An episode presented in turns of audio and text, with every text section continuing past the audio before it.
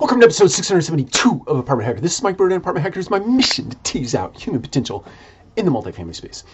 So I wanted to talk today about uh, something that I believe that you'll start hearing in the year 2019, and that is the messy middle in the multifamily space. And the messy middle is this time of flux uh, where we go from our traditional business models into more of a an automated digital uh, world of operations, right?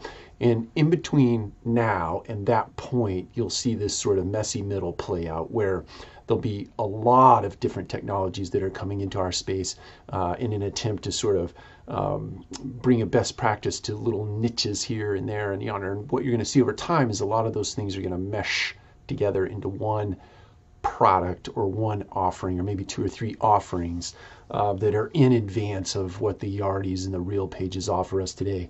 It's an interesting, exciting time to be in our space, but there is going to be a very, very messy middle between now and the time that that all uh, flushes itself out, uh, which I think will take who knows, the better part of three years plus or minus before we get it all put in place. But once it's in place, what you're going to see unleashed in the multifamily space is creativity like you have never experienced before because you are going to have the white space, the time to actually think and put things in place that really touch your fellow team members and touch um, the consumer in a way that they have never been touched before. Take care. We'll talk to you again soon.